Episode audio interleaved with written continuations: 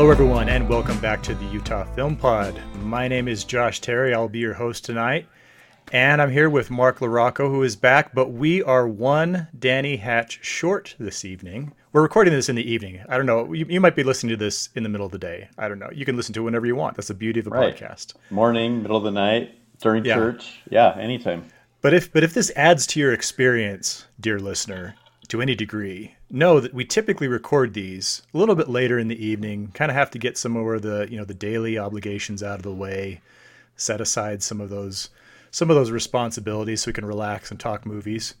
That uh, I don't know. It seems to work out pretty well for us, don't you think? Hmm. Yeah, I love it.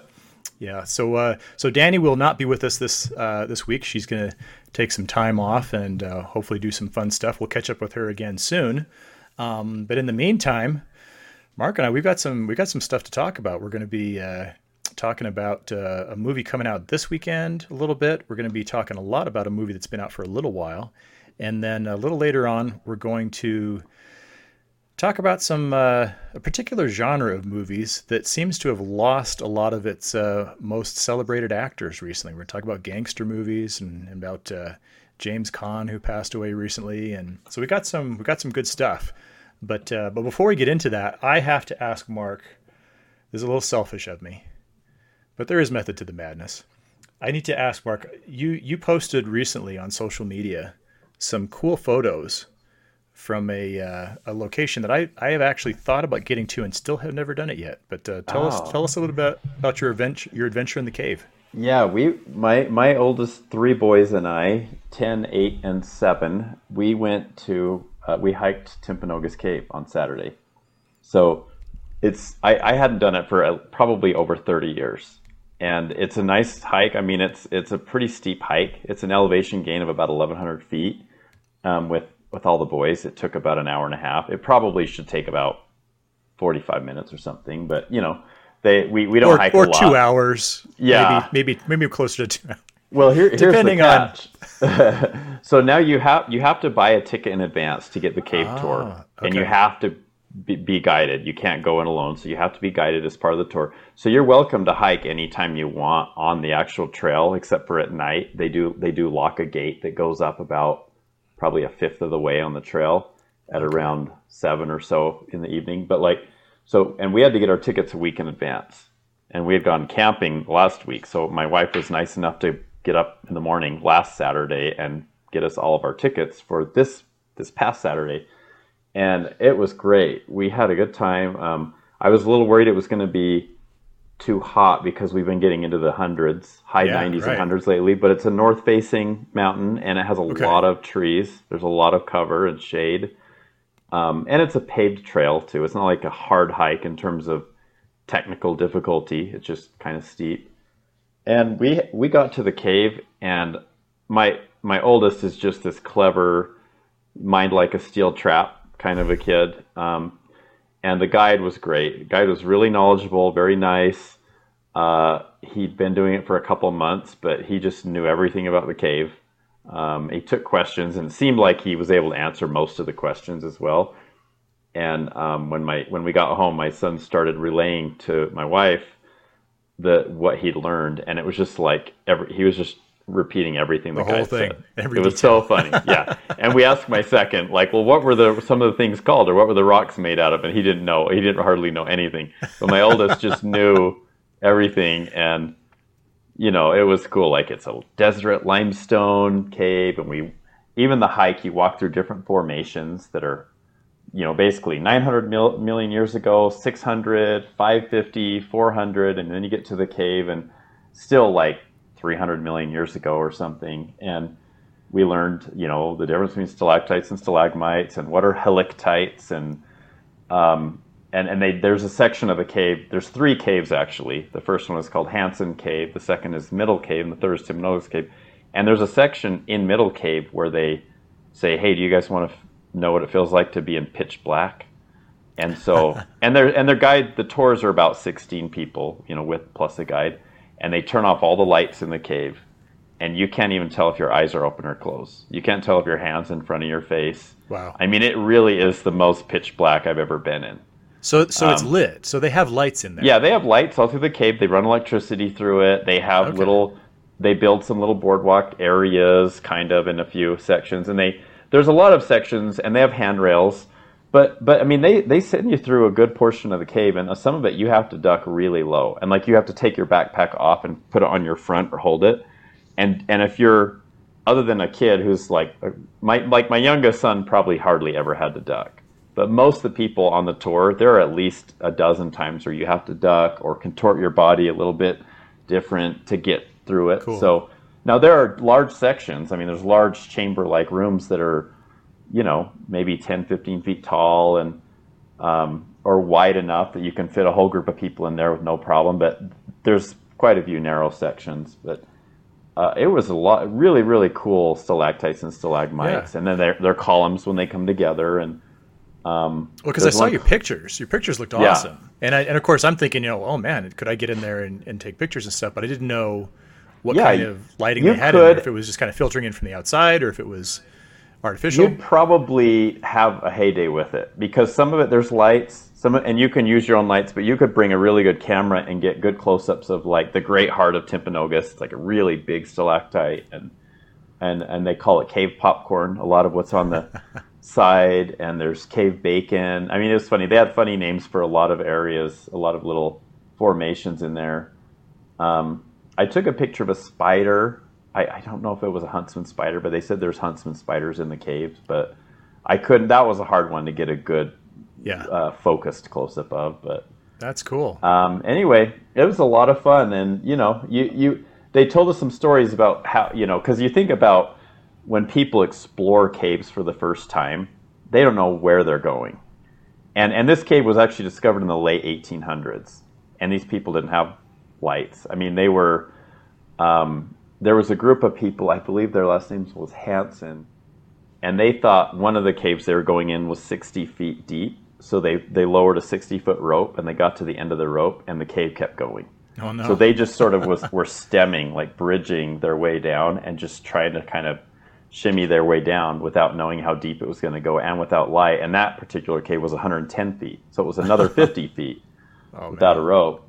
Um, anyway, and then like Timpanogos Cave itself was the last one that was discovered, and it was discovered by two 14 year old boys, and they, they they discovered the natural entrance to it, and they thought they could make some money off it. And back then, when people discovered caves, that was the first thought: oh, we can charge people to come in, and this could be a profit thing. It's not. Oh, it wasn't a national park. You know, it wasn't actually made a national monument until 1922, 100 years ago, um, under the Harding administration. But this um, these 14 year old boys discovered Timpanogos Cave and they they decided to hide the entrance, like cover it with sticks and branches and rocks so that, that no one else would find it and then they could come back.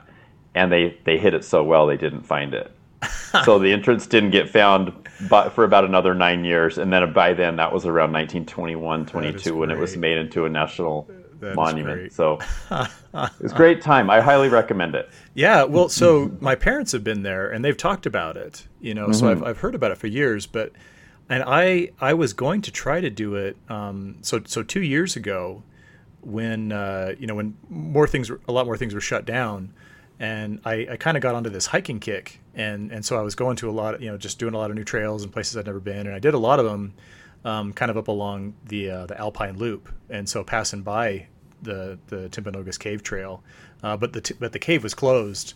I assume because of COVID, Oh. and and so uh, so I wasn't able to do it. But I've it's it's kind of been one of those you know on the list, kind of in the back of my mind since then. So I when I saw that you had done it, I I had to ask. And conveniently enough, uh, this is not just a tangent because uh, this weekend the the big you know or one of the big new movies that is coming out is about some people exploring caves. And uh, their experience probably not as fun as yours i would just you know assume if you had to ask them. Um, this is a movie called 13 lives. It's based on a true story. And uh, it is it's uh, it's already been made into a documentary. So last year you might have seen uh, a documentary called the rescue uh, which is available now on disney plus. It's a national geographic documentary and so it's on uh, the disney plus uh, streaming platform. Um, but ron howard has made a live action uh, version of the same story, which is the story of uh, 12 Thai soccer players, uh, kind of young young boys, and their coach, who were exploring a cave in Thailand about four years ago. I think this was the summer of uh, 2018, and the mon basically what happened is the monsoon season started early, like immediately after they went into the cave, and so they were trapped. Uh, they were in there for quite some time, and uh, 13 Lives, of course, is the story of uh, a group, you know, thousands of people who came together from around the world to try to help to rescue them, to get them out. Um, specifically, a group of British divers who were these middle-aged guys who really were just kind of hobbyists, um, but because of their expertise, had been kind of called into situations like this. And I'm not going to go into a ton of it right now because I still want uh, want want you guys to see it and maybe get some more uh, input from mm. from from your end. But uh, just to sum it up, I loved it. I thought this was a fantastic movie. Um, it was very very. I mean, based on a true story, and then of course I, I wound up watching The Rescue as well. I hadn't seen the documentary uh, previously, but after watching the documentary, I liked the Ron Howard movie better um, it seems to be pretty faithful to what what really happened. Um, but just the the method of storytelling and and the suspense and the tension and the way that uh, certain things are revealed. Um, again, I don't want to give away too much right now, um, or just in general, but uh, yeah, if you're looking for something uplifting and inspiring and and really you know good quality to see this weekend, and you don't want to just go see Maverick again, uh, I would recommend uh, Thirteen Lives. It was a it was a good one, and we'll we'll talk some more about that one in the uh, you know in an episode to come. Uh, and so so yeah, so so Mark, I'm glad that you and the boys uh, didn't require an international assembly of rescue workers to to complete your experience like uh, like these guys did. But uh, that's yeah. Well, maybe I do want to see Top Gun again because it's still my favorite movie. I still, you know, I. I have seen it twice now, and I still I've still only seen it the one time. It's it is hands down my favorite movie of the year. I mm-hmm. really really doubt that anything is going to come out that's going to displace it, at least in terms of kind of like your big blockbuster movies. And yet, I just haven't been going out to see more than just the new things that have been coming along. So yeah, uh, including one that uh, so so we we've both seen a movie that we're going to talk about next that's been out for about a week and a half. Probably by the time you guys uh, can can hear this episode, it'll probably have been out for about a week or so.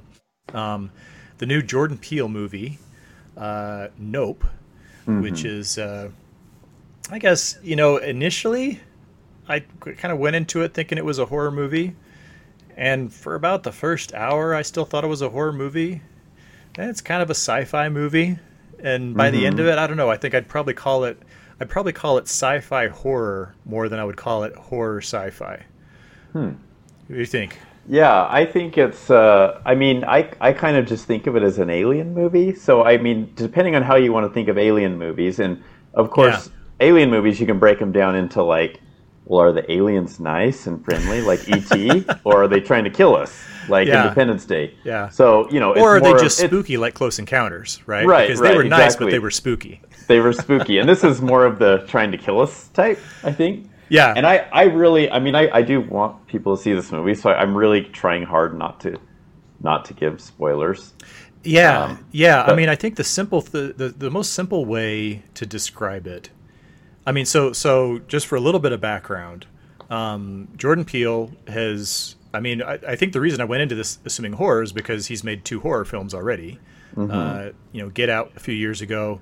Um, the second one was Us from just a couple years ago, and uh, both of those are very you know straightforward horror movies. Um, although I would put kind of you know the Get Out was a little bit more of kind of a psychological suspense, tension, thriller horror movie, and and whereas Us as a was a little bit more violent, let's say. Um, yeah. But uh, but with with Nope, yeah, I mean it's it seems like he's kind of exploring some different different but related genres, right? Because it's still there's still some elements of horror and there's still you know quite a bit of tension, but uh, but it's it's leaning more into kind of a science fiction area, and mm-hmm. it it basically follows the exploits of. Uh, uh, of a young man named OJ, which I think is supposed to be kind of a running gag in the film, mm-hmm. um, who is running a struggling uh, ranch out, just outside of Hollywood, where where he basically provides horses for different Hollywood productions, and his his father and I think his father before him have, have run this ranch for decades, but they're falling on hard times. Um, having a lot of problems. They've got kind of a tense relationship with a Wild West theme park that's uh, just just down the canyon from them.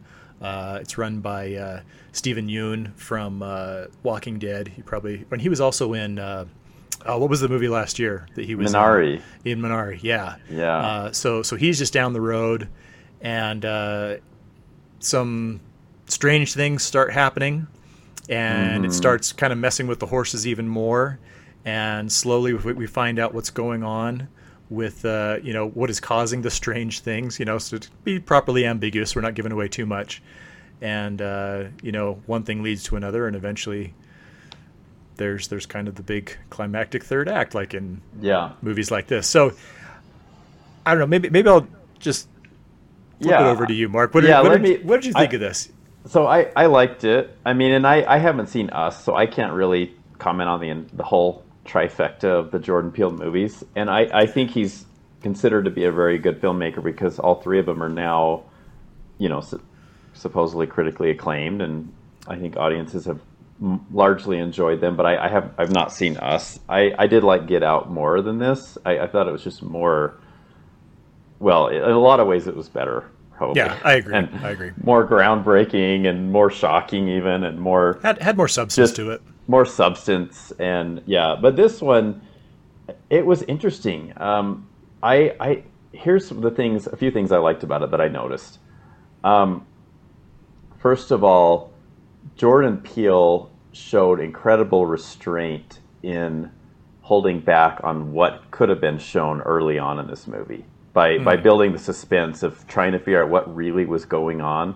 Right. And then even once you start figuring it out and you start seeing things happening, it's still there. It's still obscured. Like it's still oh, there's a kind of a cloud in the way, or there's there's a scene, for example, where it a, a creature appears to be kind of lifted up, and but by this time there, there's so many point of view shots in this movie. But but um, the main character, you know, Daniel Kaluuya, who plays OJ Otis Jr. Otis Haywood yeah. Jr. He's in a he's basically in a shed, and you just you don't see what's happening out there other than through the slats of the shed where it's really really windy and it looks like the horse is starting to go up in the air and and I, I just loved it. I mean, it was it was so it made it almost scarier than just straight up showing exactly what happened. Oh yeah. Um, and and I think there's a lot of a lot of scenes like that in the movie. I mean, for me, some of the scariest scenes in the movie had nothing to do with what was happening on the ranch. It involved uh, sort of a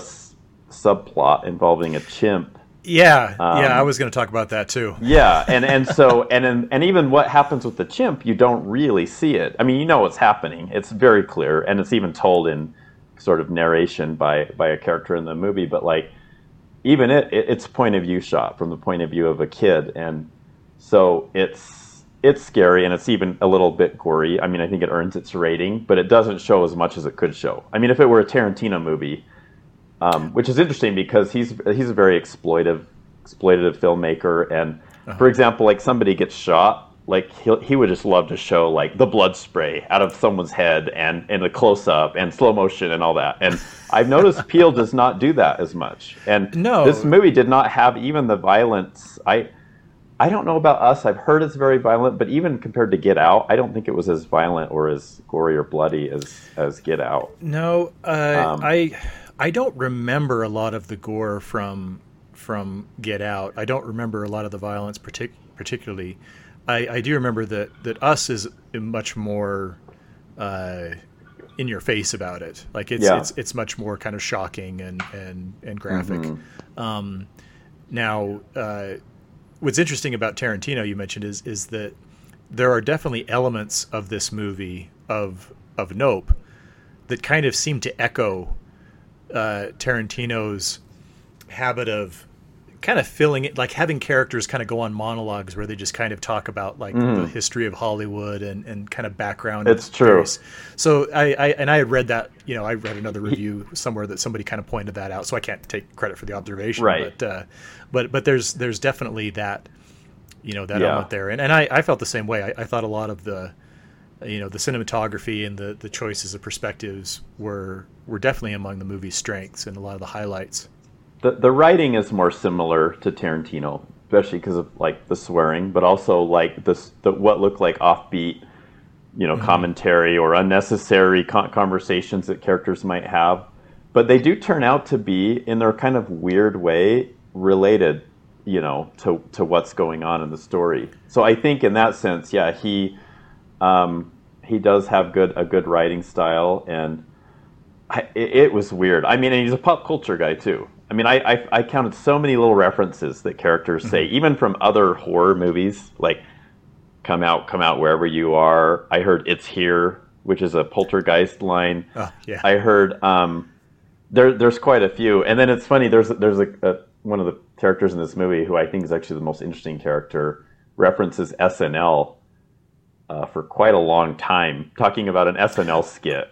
Right. Um, no, and I and I think I think that is what that's a kind of a Tarantino move, right? Where you have characters who are not just not just referencing other pop culture things, but kind of going on a tangent and and talking about how much they, you know, because I think was that the same maybe that wasn't the same scene, but I also remember when uh, when OJ and his sister uh, go to the the Wild West. They go to Steven Yeun's office, and he's showing them all of his memorabilia, and he even shows them like the special back room with all of the the even cooler memorabilia, and that just kind of seems like you know Yeah. we're gonna kind of take this this trip down you know this particular uh, uh, Memory lane. mem- well Yeah. yeah, and kind of Hollywood history type of thing, and and I don't know now. So so here's Film, what bothered me. filmmaker, some of these filmmakers that are obsessive filmmakers, they just cannot help themselves. They can't help but make movies about movies or make movies about filmmaking. Right.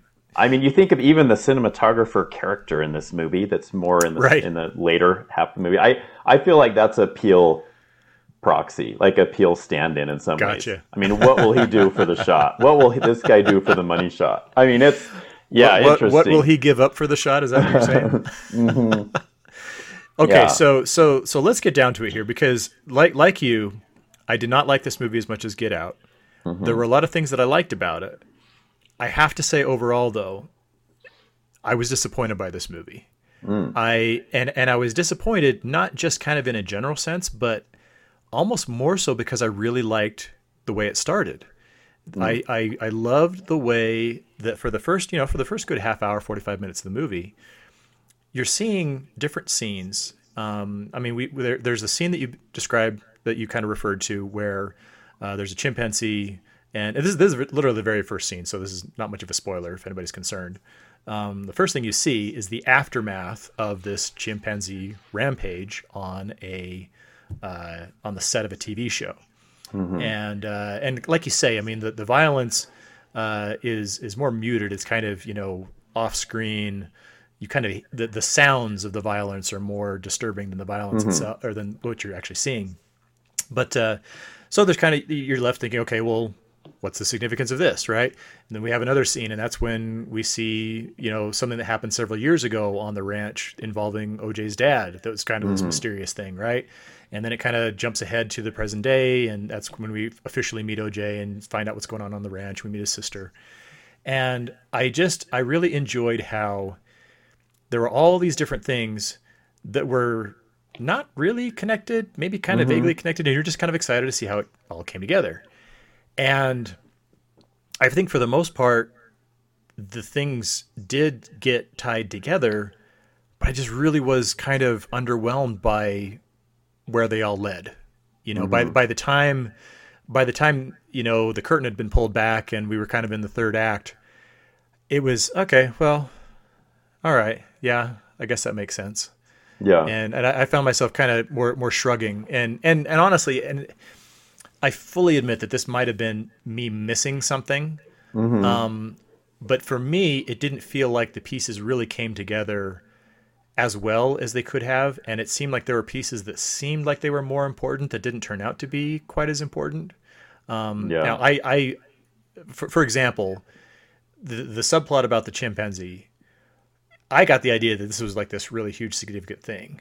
By the end of the movie, I wasn't so sure anymore. Mm-hmm. Right, And I, I- kind of wondered if I had. Okay, so did I? Did I miss it? Right, Yeah. For right. me, it was thematic. So I, I had the same thing, and No, I, and I I- wanted yeah. it to be related. I remember thinking that. Like, I wanted it to be related. I wanted this subplot to be directly related to the main plot of the movie in some Yeah. way that was like going to all tie together. Uh huh. and it it really doesn't it's more it's interesting because it's more like how does this person sort of both exploit and and maybe even ignore in some ways the trauma of a what should have been an ex- extremely traumatic event that happened in his person's childhood Yeah. and then actually profit off Right. of it right. and and then also deal with it in a way that just does not seem normal for what he should be dealing with. I mean, he's joking about it. He's talking about, like I said, the SNL skit, Right. and then um and then sort of accepting, like, yeah, this crazy. There's something crazy happening, and I'm gonna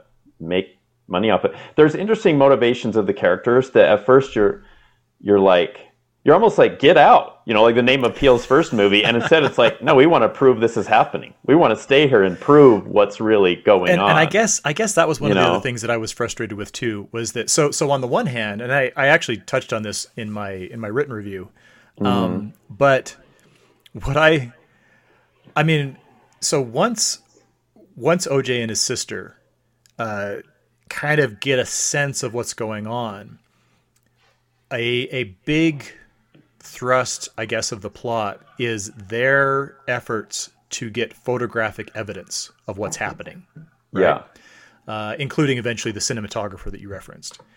And being a photographer myself, I love that. You know, I've literally had nightmares about seeing incredible things and not being able to get my camera to work and get the picture. At the same time, given the magnitude of what else is going on, the idea of just being focused on getting a picture of it seemed kind of strange to me. Like, yeah that's this is, you know, I thought the same thing. And, So- that, and yeah. it does become more more conventional in the third act, I think. yeah, Um, but yeah, that I remember thinking that. I'm like, okay, so this a good portion of this movie are are these people whose whole goal is to try to prove and, and you know, they realize that if they can prove that what they think is happening is actually happening, that they can they can make they can be very rich, I guess. But that's really a good chunk of it is trying to prove what's what's really happening and um, even if they might put themselves or others in peril but Yeah, Um, which yeah. which I I believe. I mean, the the the way I take it is that this is supposed to be a comment on the you know our our our current culture in terms of you know grasping for fame, trying to find a way to mm-hmm. gain notoriety and you know fortune Yeah. and all this kind of thing. And so so that's why I say like okay, I think I follow what's going on here. I think I follow what Peele is trying to say. I just didn't feel that moved by it. Mm-hmm. And and so it was and again, I mean I, I would not call this a bad movie by any means. It it seems a little messy. Like I feel like it probably could have used a rewrite or two. it you know, could have been a little maybe to- tighter yeah, and, I think it could have come together in a more satisfying way. Um, But uh, and, and honestly, it it might just be kind of the the downside of having so much early success. I mean, because Get Out was such a I mean, a genuinely really really good movie, and you know when you when you put give people that expectation, I guess the downside is they expect you to do that every time, and yeah that's why uh, I, I mentioned this in the, the written review as well. But and I, I really, I really hope this isn't the case. But the the trajectory of the movies almost reminds me a little bit of of Shyamalan, where you know he starts off with Sixth Sense, which was just fantastic and incredible. Then Unbreakable was was good, but you know not the same level and a little you know seemed to be a little bit of a step down. And then by the time he got into doing you know Signs in the Village, they were still entertaining, you know, and they're so I, I still enjoyed both of those movies, but it was obvious that he was kind of heading in a direction that you know, and then Not by great. then yeah, by the next few movies, you're kind of ooh, he's he Yeah. suddenly became kind of a punchline, and and I don't want that to happen to Jordan Peele. I like what he's doing. I I like the fact that he's kind of trying some different genres and emphasizing some different aspects aspects of our culture. I don't want him to just keep making Get Out one, Get Out two, Get Out three, Get Out four. You know, I mean, I I appreciate that. I just I didn't like I said. I think disappointed is just the term that that sprang to mind because I I uh, I really loved the potential that that the movie set up early on, and just wasn't that impressed by the way it finally came together. Yeah, I I like. So here's another thing that I I did like about it, and it was the um because you mentioned signs, and as as I'm watching the movie, I'm I'm I guess I'm thinking of like, okay, what was Peele thinking here? What's Peele thinking here? And there's certain things that remind me of, for example, signs. Sure. you know, oh yeah. where it's sort of like this kind of desolate out in the middle of nowhere. It's a family trying to Mm-hmm. deal with this, and and even a quiet place. Um, Yeah. And I, I I saw similarities. I think there were little references to even ET as as I mentioned, but it was more r- involving the chimp probably than anything else. Oh, cool. And um, do you know what I'm talking about? I, I now that you mentioned it, I think I think I yeah, get it, yeah. yeah. Anyway, um, I think that was meant to be in there, and so, and and and then, um, you know, even like Close Encounters, and so there's all these little things where I feel like he's like, okay, let's, because let me let me put it this way.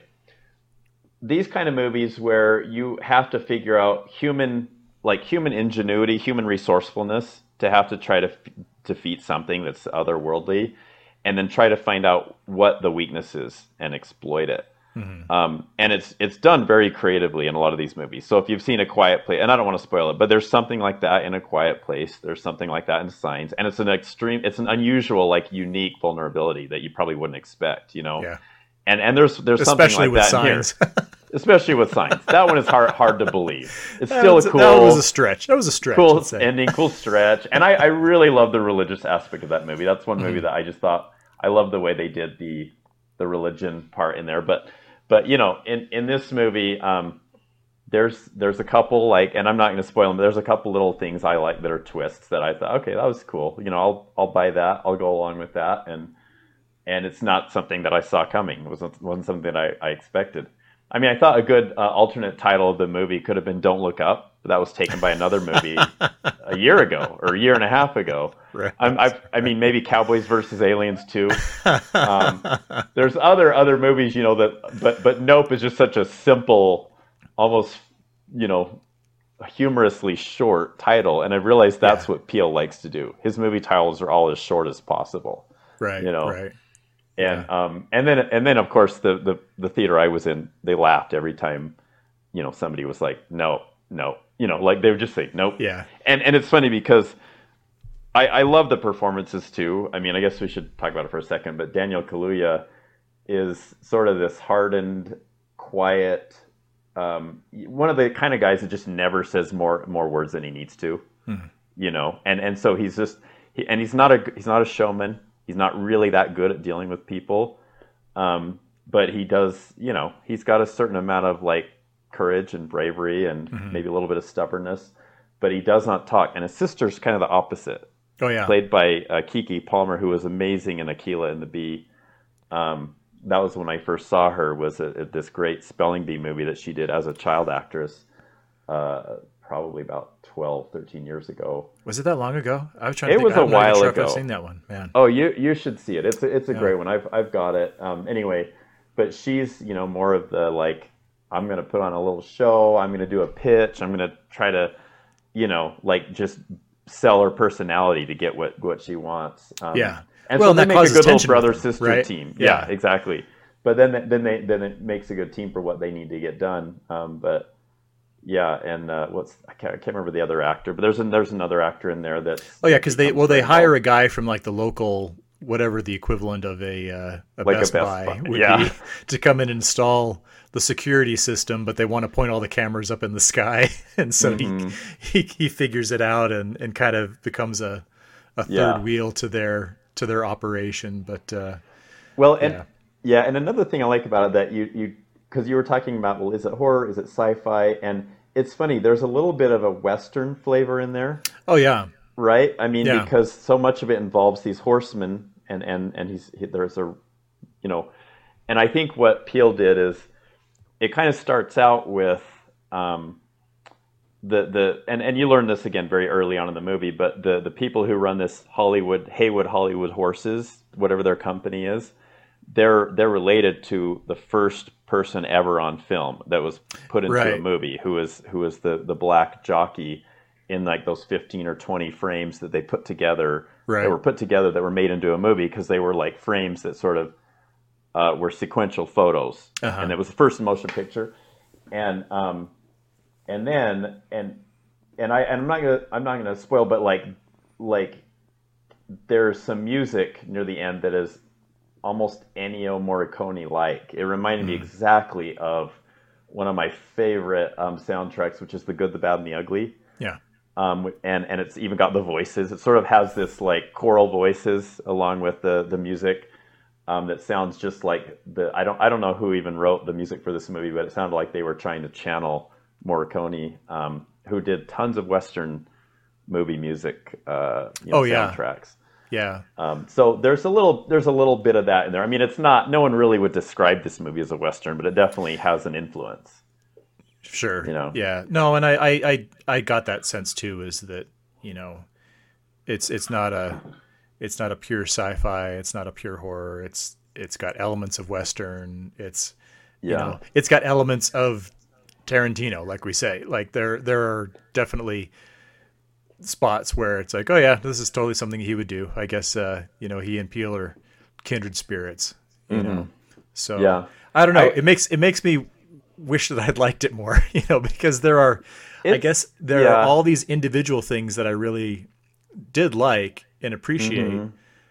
And, but it just it, I guess it just didn't kind of add up to I don't know. I mean, maybe what's what's really weird is I just I just thought of Big Lebowski for some reason and and how like if you take that as a as a cohesive movie, it's not very good. It's all over the place. It's a mess. It's I- you know, it's crazy. But the individual elements of that movie are spectacular and iconic and crazy and it's a you know, it's a it's like the very definition of a cult hit, right? Mm-hmm. Um, I would I wouldn't put Nope on the same level, near Yeah. near the same level, but but it almost kind of has that that same dynamic where there are individual things that you like, but I don't know that you can walk away from the movie itself. And I don't know. I, I, I seem to be in the minority on on this one. I, I think people have given it generally Pretty a better reviews. better review and Yeah. reaction than I have, um, but they're wrong. So That's funny you say that because I. It's funny you compare it to The Big Lebowski because to me that's one of the most overrated movies I've ever seen, and well, and that's why I- right I is saw- because as a I- movie I it's I had really not that good. it's. I had such high expectations, and I remember watching it. We had a snow day at Utah State. It snowed so much one time. It was. I think it was 22 inches in 24 hours. They canceled all classes at the college. Okay. So I remember this. My my roommates and I we went and we actually were able to get to the video store. Of course, couldn't go to class. I know. It's, And we went to Blockbuster Hollywood and we got the Big Lebowski, and we just watched it. So like, we don't have to go fast; we have to watch it. So I was so excited, and it and I, you know, this would have been around 2000 or something, and I and I was just like, so just bored and not and just like it was too like I felt like it didn't earn the weirdness it was trying to go for. I don't I don't know. It just didn't work for me. I don't know. Um, and I like a lot of Coen Brothers stuff quite a bit. Sure. but Yeah. yeah. No, and I I think that's it. Is that you know it's you you don't you don't embrace the whole movie as kind of like a total experience. You you look Yeah. at individual things, like you look at the characterizations and some of the the weird lines and scenes and interactions and and that's that's the stuff that I think people really embrace. It's not because there's some I mean the twists and turns of the plot are almost just completely pulled out of a hat. You know, I mean, there's there's very little that's cohesive about it. But uh, um, I mean, I do I do have my my poster of of uh, Richard Nixon bowling. That uh, I don't know. Maybe I'll, maybe I'll have to put that up in place of Elvis for one of these Yeah. one of these episodes. But yeah. So any any final thoughts on Nope? Or are we, are we Um, ready to move on? I have a story that relates a little bit, and because because one thing I've noticed, and I, I've read a little enough about us to know, he uh, Peele involves animals in his movies, as you know, probably a little more than the average filmmaker, at least so far. And there's there's a little deer, kind of a deer theme in in Get Out, rabbits in Us, and this movie has multiple animals, but mainly Right, horses. right. Yeah. And and also we keep bringing up this chimp, but like I have a story that my dad told me when he went to um, Hogle Zoo one time, and he went to the well the cat house, but not really a cat house, but it's where they have all the ma- the big cats, Oh, okay, you know, yeah. like the lions and the tigers, and um, he saw a lion, and it was a it was a you know a big lion, you know male lion with a mane, and he looked at it, and so what happened is for a moment he and the lion like they sort of locked eyes, and and it was like it was like the lion was looking right at him and not and not turning away, and um, so he what he did is he decided just to do a little social experiment Oh god. and he bared his teeth. He kind of opened his mouth and bared his teeth at the lion, and the lion just roared. Apparently, a lion's roar is like ridiculously loud. Like in the jungle, like you can supposedly hear it from miles away. I don't know if that's true, but like the lion roared and jumped at him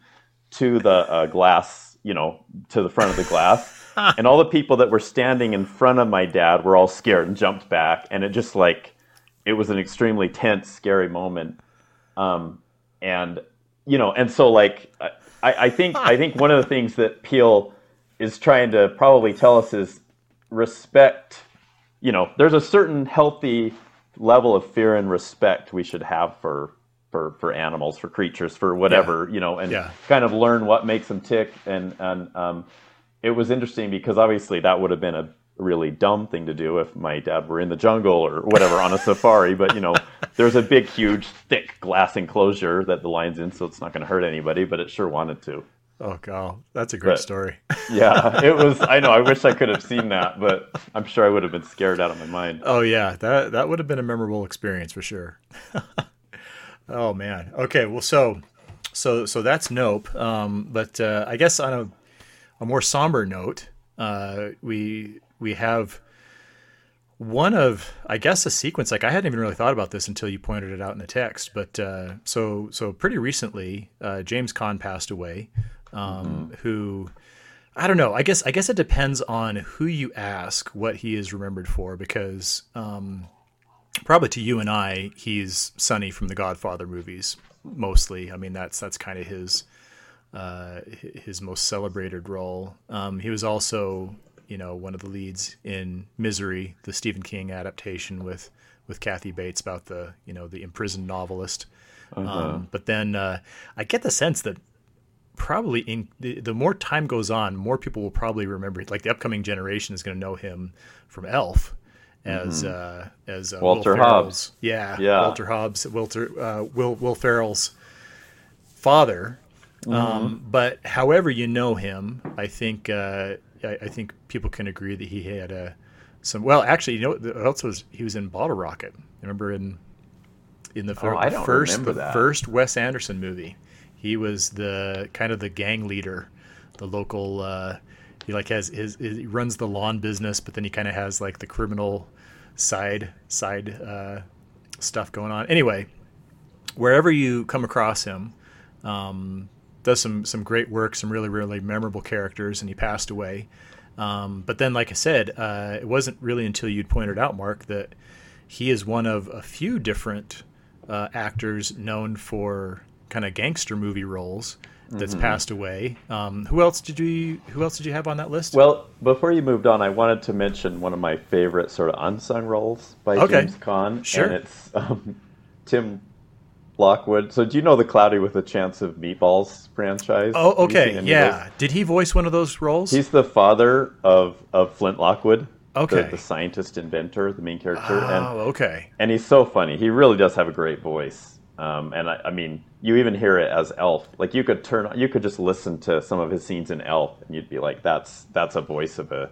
He he does great voice work, and so it's one of those little just like family classics for us because it's surprisingly funny, not just for kids, but like Holly and I crack up at, at this movie. The the and- meat the meatballs movie or the yeah, yeah, Meatballs, Bill Hader, and Bill Hader, I've seen an interview with him talking about working with James Caan and basically calling him Sonny. I mean, it was just he, he's such an iconic character in The Godfather, and Bill Hader is a big cinephile, and so it was it was really fun for him to work with with James Caan on that movie.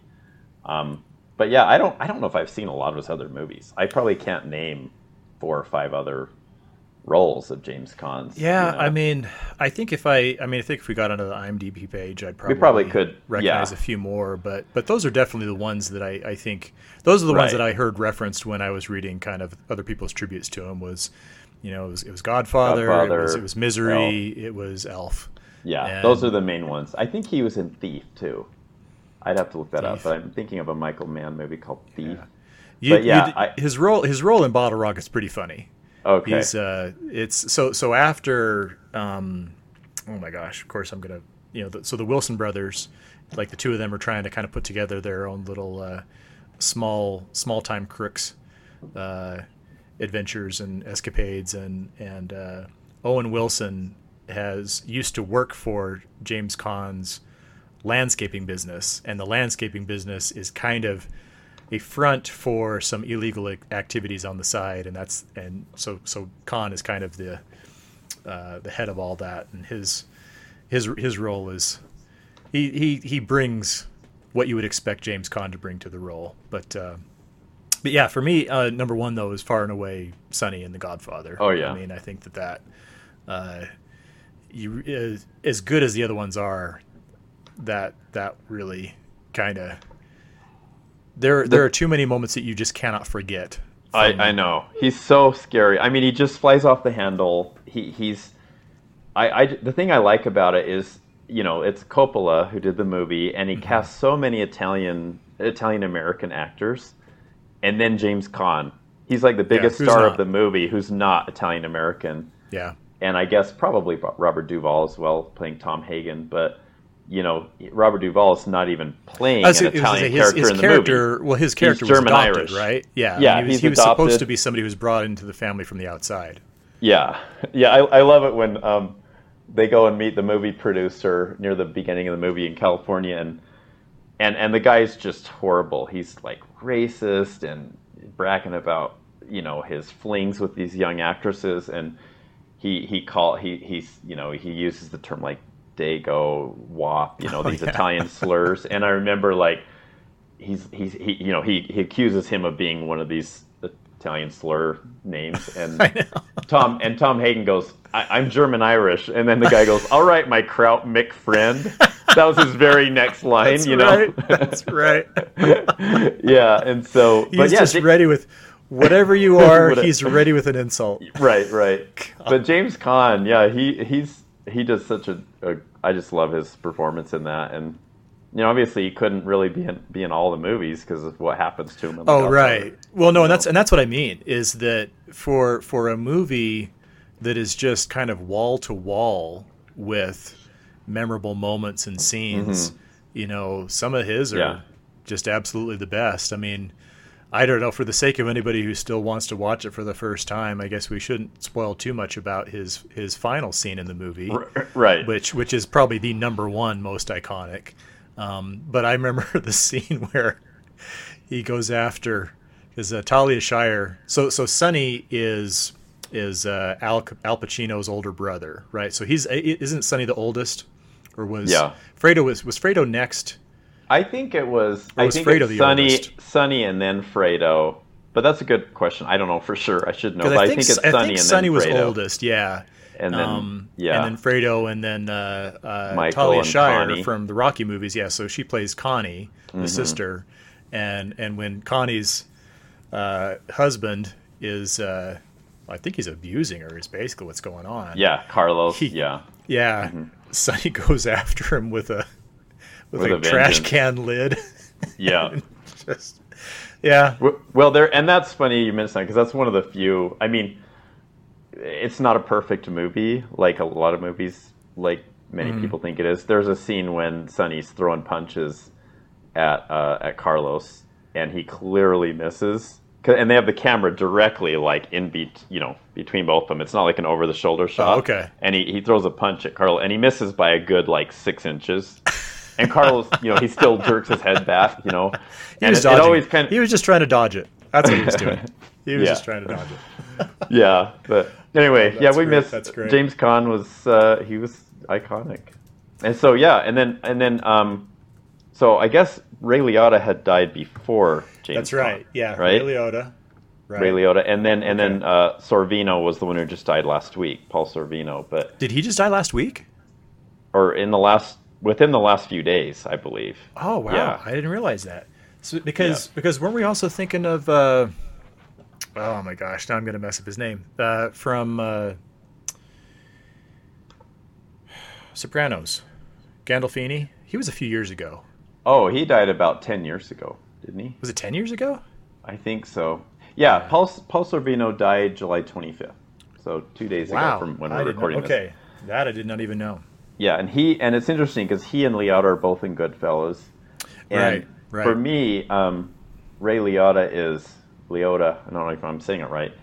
He is uh, like he's kind of the heart of that movie, and and Oh, yeah. and I don't really. I mean, it's just there's it. It's just Goodfellas. Like there, there's really not another major movie for me for Ray Liotta. I mean, he's so important in, in Goodfellas. Now, okay, well, so now this he didn't have the same level of importance for sure, but was he also in Copland? Wasn't he I- the one who was kind of the sidekick to uh, to uh, Sylvester Stallone's sheriff?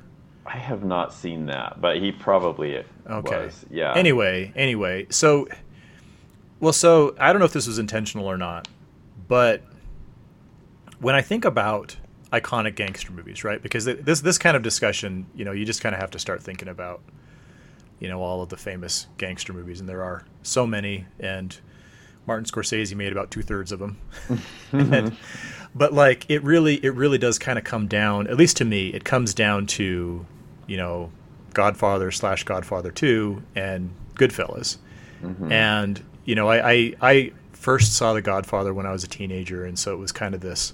You know, you're you're young enough to just kind of think, "Wow, that is so cool," you know, and just kind of the the mystic, you know, kind of romanticized uh, element that just is saturated in that movie. I mean, and that's that's I think that's one of the things that I feel really conflicted about with The Godfather is that you know it's very it's very clearly about evil, criminal, horrible people doing horrible things, but it's so mm-hmm. romanticized that you know you're kind of cheering for the bad guys in some cases and and it's you you're or you're willing to overlook things that I think in other co- contexts would just be completely unacceptable you know? And and I remember just kind of thinking about that as an example of well you know because there there are times when as a you know working as a movie critic I've I've been faced with a situation where okay well this is a very very well executed movie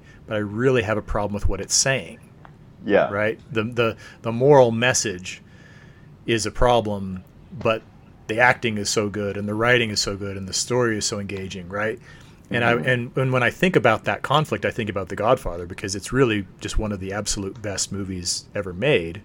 But Well- it, it really does kind of overly romanticize something that doesn't deserve kind of- such yeah. affection, you know? Yeah, you know, I, I agree. So, like, I've heard that um, I think it was Francois Truffaut, the film French film director, who basically said it's impossible to make a true anti-war movie because in depicting war, you depict something that's exciting and action-oriented and involves bravery and courage, and, and he gives all these reasons why it's really hard Yeah. to make an anti-war movie. Right. And then I think in Ebert in his review said something like, "Well, Truffaut's never seen Platoon," you know, or something. Like finally here is one that is just this has got to be the anti-war movie. But then, um, and and so I, I read, and I've I've always been a fan of Ebert's. so I read a lot of his reviews. And when he wrote about The Godfather, he said it's it's told within a closed world, an entirely closed world. So we sympathize with characters who are essentially evil, and it is a closed world because you don't really get to know anybody who's not part of this family Yeah. very well at all. I mean, Right. You see even like the police officer, and I mean the one police officer you kind of get to know in the movie is He's a crooked fully corrupt. Yeah. Yeah, he's cor- right, corrupt. Right. And so, of course, you start to sympathize with the family, and and they use the word a lot. If you notice in The Godfather, they they don't use the word um, mafia. They Right. deliberately avoid using that word. Um, I don't even remember if it's in the book either, but I think it was a deliberate choice. I hated And- the book. I read I read the book at, at like a couple a couple of years after watching the movie and Yeah. adoring the movie, and I hated the books so much. It's I, I didn't mind it, but I definitely loved the choices. I'm going to just say the exclusions, the omissions. Right. Well, that's what I that, mean. that Coppola didn't include that were in the in the book, the movie. Like one of the ones that I always just shocked me is so the whole movie producer subplot of putting Yeah. Johnny Fontane in the movie, making the threat against him, the horse's head. Well, they go so far in the book with that that he wins an Oscar. I mean, it's almost like and it's so funny to me because if you had put a subplot in a movie about the Oscars being rigged, I don't think The Godfather would have won as many Oscars as it did. And even the second one, which won even more. That's a right? good point. yeah, I mean, it won Best Picture, it didn't win Best uh, Director, but it won Best Actor. And then the second Godfather won like six or seven Oscars. And but the book has like this whole subplot about Oscars being rigged, and and so that wasn't included in the Yeah. movie. And there's other things. There's even more like just sexual content in the book. That's what- that's what I say, thankfully like- is not in the movie. Oh, I know. I'm, I'm Yeah. reading the book just thinking, what the crap? Yeah, like you know? why is this? Is this a classic? And you're like, well, I guess Coppola got what he needed out of it. Well, and on, Um, on a similar note, I because because I'm I'm absolutely one of the people who will say that you know in the vast majority of situations the book is going to be better than the movie, Yep. Um, but those exceptions are The Godfather and Jaws. I hated the Jaws book too for Oh. Yeah. kind of the same reasons. Like it, it has like this affair plot subplot going through Oh. with uh, with uh, the chief's wife and the Richard Dreyfuss character that just oh, really? oh yeah okay. no it's just kind of what Yeah. and then yeah, yeah, Spielberg made several good decisions about that one apparently, and uh, yeah, so so that I, I remember I remember reading the Godfather novel and just oh like what on earth you know because it seems I guess I guess maybe once you've seen the movie versions and when the movies are so good, Mm-hmm. you just think. What does this have to do with anything? It seems so ancillary, so so you Yeah. know, unnecessary. But anyway, so yeah, mean, so I would yeah. when When you see the movie, don't read the book in those cases. the all-time classic movies, I mean, they should be better than the book. So yeah, hopefully they are like movies like The Godfather and Jaws. You know, um, and I haven't read Jaws, but I don't. It's not on my list. I wouldn't. so. I wouldn't bother. I wouldn't bother. Yeah. Um, but yeah. uh, no, because uh, well, it's so okay. So the point I was I was uh, making my way towards um, earlier was so so where I had some reservations with The Godfather in terms of its you know romanticizing, and I, I completely follow what you're saying about kind of like the enclosed world, and that does make a lot of sense because I think it would be a lot harder to sympathize with those characters if you saw the results of their actions on innocent people. And you don't really see that in the Godfather movies that, that I'm thinking off the top of my head. Um, except for maybe maybe Michael's wife in Sicily who gets blown up in the car. But you know, Apollonia, there's a there's a yeah. there's a 50 year spoiler alert there. So um, anyway, uh, but the one but then several years later, I watch Goodfellas, and Goodfellas is just kind of a, a no holds barred, just flat out. I mean, it's it's based on unlike The Godfather, it's based on a true story. It's it's a Henry Hill who is kind of probably one of the most famous. Uh, uh, what would you say? Uh, ex ex Mob- mobster mob you rats? know, Just kidding. mob mob rats Yeah. you know Stool uh, pigeon. wit- witness witness protection uh, guys anyway so this is this is his life story basically and it covers gosh i mean it starts probably in the 40s or 50s and wraps up somewhere in the 80s um, and uh, just un- unlike the godfather there's nothing romantic. I mean it, it tries to explain what drew him to that life and that it definitely kind of romanticizes that but only in the sense that you know Scorsese is trying to portray this is the life that the character wanted and that this is why he got into it. But then along the way you're encountering all this other stuff and eventually you wind up in this situation where you're strung out on drugs and mm-hmm. paranoid about helicopters following you and and all of your friends you know sending you down alleys so you can be killed and and and so as as difficult and challenging as it was to watch Goodfellas, I think I've still only watched it once all the way through. I think um, same with me. It uh, I felt like it was a very honest and you know morally accurate and, and sound yeah. movie in, in that sense, right? It was That's a good point. It's kind of like saying you've seen The Godfather, now this is what organized crime really is. Yeah, and this is really what happens. It, this is does not lead to a good result. Um, yeah, I mean, although in The Godfather, it it doesn't either for oh, many right, of the people. But, right. Yeah. But but even that's romanticized though, right? You know, I mean, and and that's that's what I mean is that there's yeah. there's kind of this there's a very melodramatic quality to it that, you know, I w- I don't know if I would say it makes martyrs out of the characters, but mm-hmm. but their deaths are kind of iconic and brutal and and you know, but but not in the sense that just it, like in Goodfellas, it's just appalling, you know. Yeah. And and and just and I don't know. I mean, I wouldn't even say that because I when I watched it, I don't know that I knew it was based on a true story. So I don't know if that would have made a difference to me at the time.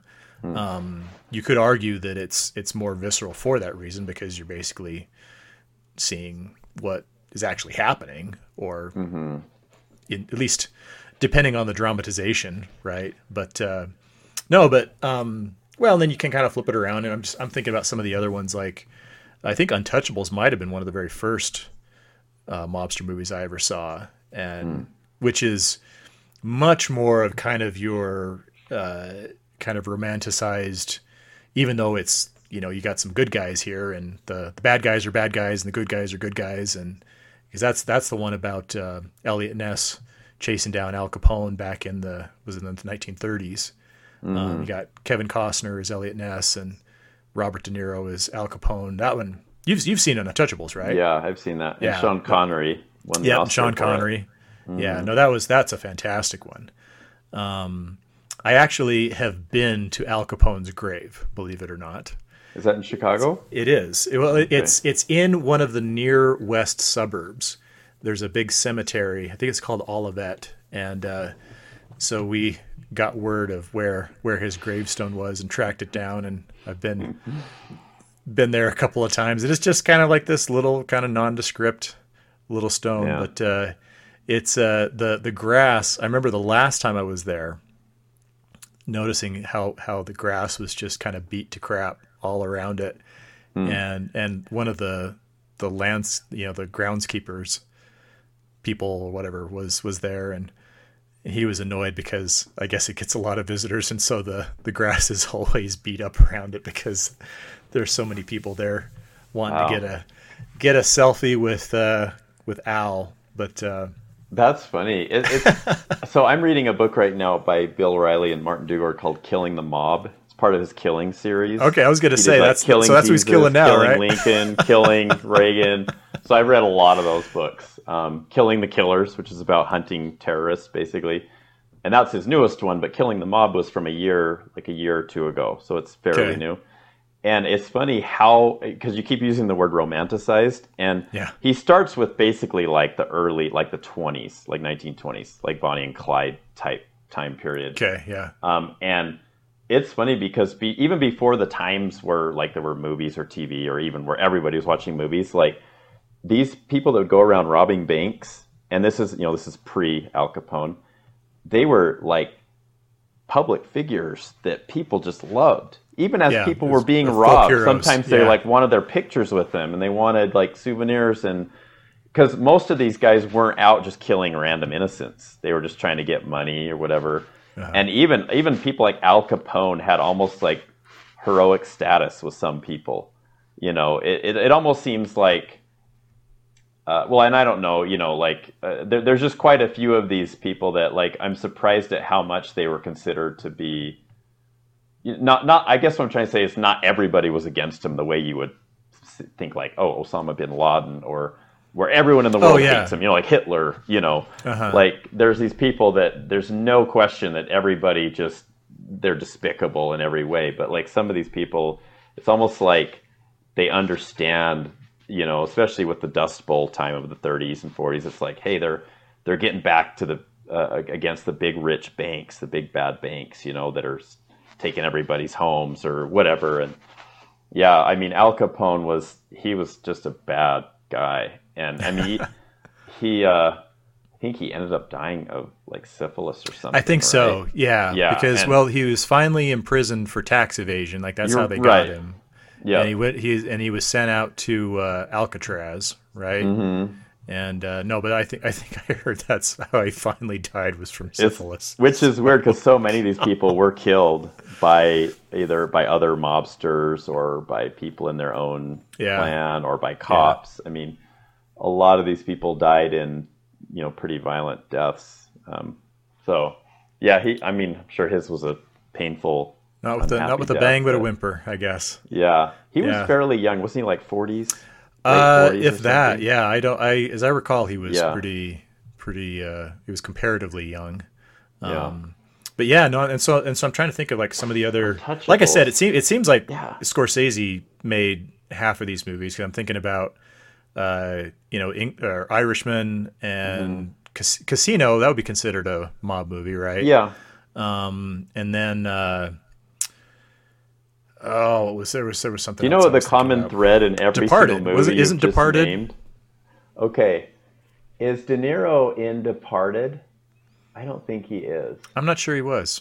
Okay, other than Departed, every single movie you've named has De Niro in it. Oh no, never mind. He's in The Godfather too. He's not in the first one. I was gonna say He's he's not in the first one, but he's. I mean, in- Yeah, I don't know. It's hard to not some with some of these movies. I find it hard to separate Godfather one or two. They're Hmm. they're kind of. It's like if you're gonna see one, you got to see the other. And Yeah. you know nobody nobody's just just gonna see the second one. But then if you're gonna see the first one, you got to see the second one, right? Mm-hmm. So we might as well have been in the first one. I don't know, but uh, you know there there's a it's not a consensus, but there are quite a few critics who believe the second is better than the first. Um, that it's just plain superior, and I I don't think so. And I but I I think it's a really really good movie. And oh yeah, it's of- fantastic. it tells those parallel stories of like early early 1900s you know Yeah. how did he become you know how did the the marlon brando godfather character become the godfather and then like michael's sort of even more evil descent into Yeah. to evil you know in in the like the 50s 60s Well, So, like, because the because the first movie is the story of Al Pacino's character, like Mike. So Al Pacino plays Michael Corleone, who's Mm-hmm. Marlon Brando is his son, and the first movie is essentially. I'm just you know for the sake of anybody who hasn't already seen these movies, uh, you know the first movie is effectively the story of Michael's fall, like Yeah. his you know he beca- it's it's Breaking Bad in a three hour movie about gangsters, right? And Mm-hmm. Yeah. and so and so part two is both a prequel, like you say, it's kind of sh- it's telling you know Vito's Yeah. early story, his his origin story, but then it's also saying, okay, well, this is what happens to Michael after the events of the first one. You know, fast forward 10, 15, 20 years in the future, yeah and uh, as he as he tries to take the family out to Nevada and to you know to to Reno and stuff, but yeah, Mm-hmm. Well, no, it's yeah. When you say his fall, though, it might be misleading for people because it's it's his moral fall, but it's his Right, rise right. to power, right? Right. Yeah. Yeah, that's Well, I mean, just because I guess from the perspective of when when we meet him at the beginning of the first Godfather, he is a recently returned veteran from World War Mm-hmm. II, and so he's a war hero, right. and and he is explicitly separate from the family business, doesn't want a part of it, doesn't want to have anything to do with it. But then one thing leads to another, and by the end of the movie, he's basically the Godfather. yeah, no, lit, lit, quite literally. I mean, that's Right. that's kind of like That's the final. the end of the movie is is him officially taking that that role. And so Which- so yeah, like yeah. you say, is a, a fall in moral terms, even if it's concurrent to a rise to power. So Yeah. That that final scene, I, I love it. I love the door closing on. Uh, it has Diane been used Keaton. so and many Seinfeld. times. Seinfeld sends that up where Kramer is like the Godfather, and the door gets closed on like Jerry and George. I think uh, maybe Elaine too. I'm trying to remember It's that funny. they there there have been so many references to that yeah, to that scene. You know where where some character is getting shut out and you know just peeking through the door as it closes. But, Yeah. Uh, oh yeah. No. And so. Oh god. What other? Did you, you, did you named like? him. I, I oh, mean, go did you like The Irishman? I thought it was fine. I mean, it was it was so long for me, and I, I it's probably the kind of movie I would appreciate on a on a rewatch. But I, I thought it was fine. I mean, it was a, it was that year that so many good movies came out. So for me, it just Yeah, wasn't that's one of right. the top movies. It Yeah. 2019. Right. Um, right. But I mean, it was it was uh, the thing that I oh, I remember now. One of the things that did bother me about it, and I know they spent a ton of money doing this, but so there's de aging technology they use to try to make Robert De Niro and Joe Pesci appear younger, like in their 20s or whatever, when in reality they're at the time of the movie. I think when it was made, you know, they're in their 70s, and and you know, there's a part where Robert De Niro's like beating up a guy, kicking him, stomping him against the curb, and just by Robert De Niro's body, you could tell it's You an can older tell guy. that he's an older guy. right? You know, but like he's de-aged and his face is younger, and and Joe Pesci's Yeah. face is younger in a good chunk of the movie. But even when you look at it, it's it's this uncanny valley feeling Right, right. where you're like, that doesn't look quite right, and and maybe they could have got different actors. I mean, Godfather Two, you know, there's Oh, different yeah. actors playing these Yeah. People, and that was 1974. But so I remember that being something that probably bothered me more than it bothered most people. It, Um, you know, I think it's. I, I kind of think that the general rule, and I've thought about this as I've watched, you know, various, you know, the examples that spring to mind first are the ones in Star Wars with, you know, uh, Rogue One, but like, if you find yourself thinking about what they've done, Mm-hmm. you know, if if if you find yourself, even if you're thinking, oh, that looks pretty good, that's kind of the giveaway, right? Mm-hmm. Right, Like right. because it's not supposed to be a distraction. You're Yeah, just like- supposed to see a character, and if all you're thinking about is how good or how bad the CGI is to make them look one particular age, I think Mm-hmm. you've already kind of lost Yeah. the battle.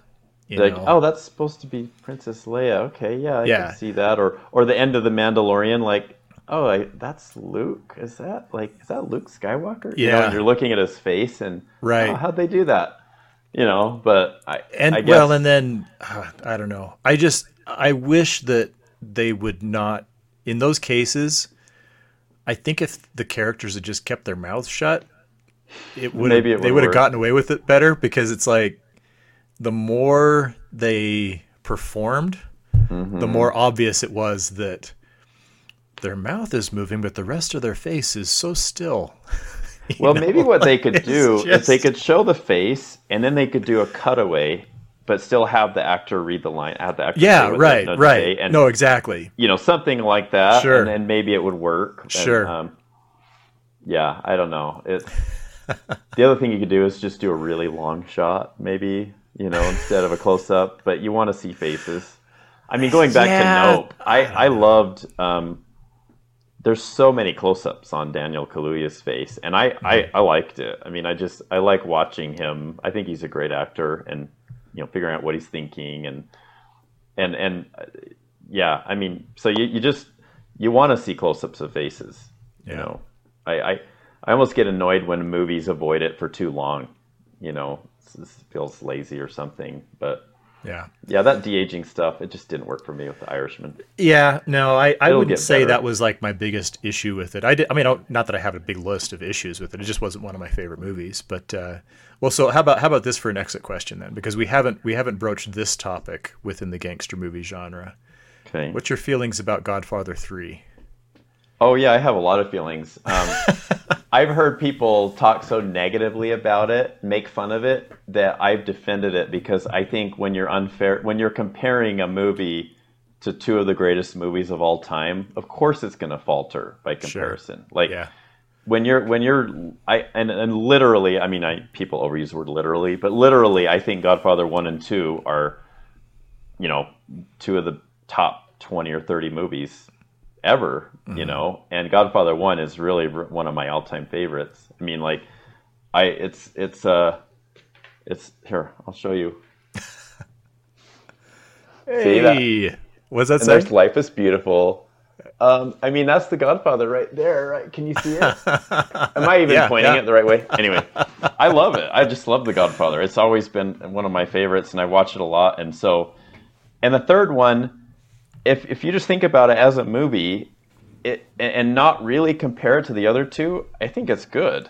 Um, mm-hmm. I don't think it's a great movie, and, and I don't think it's and it's funny. It came out the same year as Goodfellas, so it was competing with Goodfellas oh, for right. Best Picture and it came out in 1990. And I think it's it's good. It's fine, and yeah. it's got some pretty traumatic, like tragic scenes, and it's even got the the end of Michael Corleone. It has some pretty bad acting by Sofia Coppola. Yeah, um, that's a little hard. It was supposed to, to, it was supposed to be Winona Ryder. Mm. She was supposed to ha- play the role originally, and then she had to back out. I think she got sick or something. Oh, and then it was his yeah, Francis's so, daughter. So, yeah, so he plugged in, who who became a, a great filmmaker right? Oh yeah, very very good director, but uh, people people weren't too crazy about her her performance. No, no, I I remember a lot of specific things. I I, I like a lot of individual moments in Godfather Three, but mm-hmm. you know mm-hmm. it's it's not on the same level. You know, yeah, I mean it's it. I think it's as big as value might be the one quote from from Michael when he's like, "Every time Every I time. think I'm out, they pull yep. me back in." Yeah, that's one of the great quotes. You know, that's yeah. That, that that definitely deserves to be in the the pantheon of, of Godfather quotes. So yeah, especially the way he pulls his arm into his chest too, his hands in. You know, yeah. like yeah, yeah, and and then it's got Sonny son. So you know you oh, kind yeah. of get the legacy of Sonny continued through uh, Andy Garcia. Mm-hmm. Um, yeah, his like Ill- illegitimate son, I guess, and he he's got the same temper temper as Sonny. Right. right. Um, and uh, just kind of like the heart of a killer. But yeah, I like. Uh, I thought it was it was really good. Um, and apparently, and I haven't seen this, but they've re Francis Ford Coppola has recut the Godfather three, and it's quite different from what I hear. And he's renamed it. It's called The oh, Death really? of Michael Corleone. Oh, it's called like The Godfather three. The Death of Michael Corleone, and it, it, he did it about a year, a year and a half ago, and I just still haven't oh. seen it, but I'd like to maybe I'll have to check that see out. How, see how different it is. Um, he he kind of has that habit, doesn't he? Because I mean, it was just a little while ago that I saw his alternate version, which was supposed to be his original version of The Outsiders, where he it's like the entire novel instead of just kind of like the chopped up part part that you saw in the book uh, in the original version of the movie. And I mean, how many different versions has he released of Apocalypse Now? Right? Oh yeah, I, and I haven't seen the Redux, but yeah, Apocalypse Apocalypse Now Redux, I guess is yeah another one. Yeah. Um, yeah, interesting. Some something about those uh, San Francisco directors, those Bay Area directors from the the '70s, who just can't can't leave well enough alone. Him and him and George, they're good buddies. Mm. That happens. Yeah, I don't know. And it's funny because he's he really like that. The '70s was his heyday, and I don't know if he's really made a great movie since Apocalypse Now. Has he? I'm well. So so out. I mean, Outsiders was good. I I okay. really did like Outsiders quite a bit. Um, I think the movie's probably more heralded for all the people that it introduced to Hollywood more than it than you know the movie itself. But uh, gosh, and see, I just I just barely watched uh, Tucker, the Man in His Dream, the one with uh, I think it was Jeff Bridges about the the guy who was trying to reinvent the car or um, oh yeah, I liked that one. Mm-hmm. No, that was good. Yeah. I mean, it was it was no great movie, but uh, I'm just, gosh, I'm trying to think of what else he's. I know he's done stuff, but yeah, I think you're probably right. I mean, I I don't know that anything he did outside of the '70s has near the same regard. You know, I rewatched Conversation a little while ago, and that's mm-hmm. you know mm-hmm. that's quite good. Which you did in between the first two Godfather movies, I guess. Yeah, but, he had uh, a great run. I mean, from seventy just seventy two to seventy four. Um, so I mean, it's funny. Just those two or three movies, and Apocalypse Now, kind of etched him in film lore. Oh yeah, no matter yeah. what else he did, and he's not right. really. He's never been a prolific, you know, like Scorsese or Woody Allen or somebody that just has to mm-hmm. make a movie every year right. or two. And he um, he's very proud of his wine business. Apparently, he Oh. he has a wine winery, and um, that's a huge deal for him. And uh, I think he's. I read an article recently about him, and he's probably eighty, mid eighties, so almost. You know, yeah, I think he's done making movies, but Probably, probably. yeah, Godfather's definitely up there. It's a fun one to to talk about. It is. It is, and uh, nice, uh, nice little send off tribute. Thank you to uh, James Caan and Yeah, you know, well, we got because we talked about Goodfellas, we got Paul Sorvino in there too. Yeah, I just I yeah, we didn't mention I didn't Sorvino, but both both Ray Liotta and Sorvino both died this year, and they were two of the main. yeah, I mean, along with De Niro and Pesci, those kind of were the four main guys in Goodfellas. right, Goodfellas. right, Yeah, yeah. No, that's some that's some good stuff. Well, I think uh, we've probably given our our audience plenty to plenty to to digest there in terms of gangster movies and and Nope and a little taste of Thirteen Lives. So that's uh, covered some good ground today. Um, of course, if you guys have uh, comments or questions or thoughts to pass on, we'd love to hear from you. And if you got some time, please hop on to iTunes or Spotify or wherever you're listening to or watching the podcast and give us a positive review, build us up, and uh, maybe give us some ideas for things you'd like to hear us cover in future episodes. But uh, until then, Mark, you just be careful with those caves you go exploring, and uh, I'll uh, I'll try to do the same. Talk to you guys next time.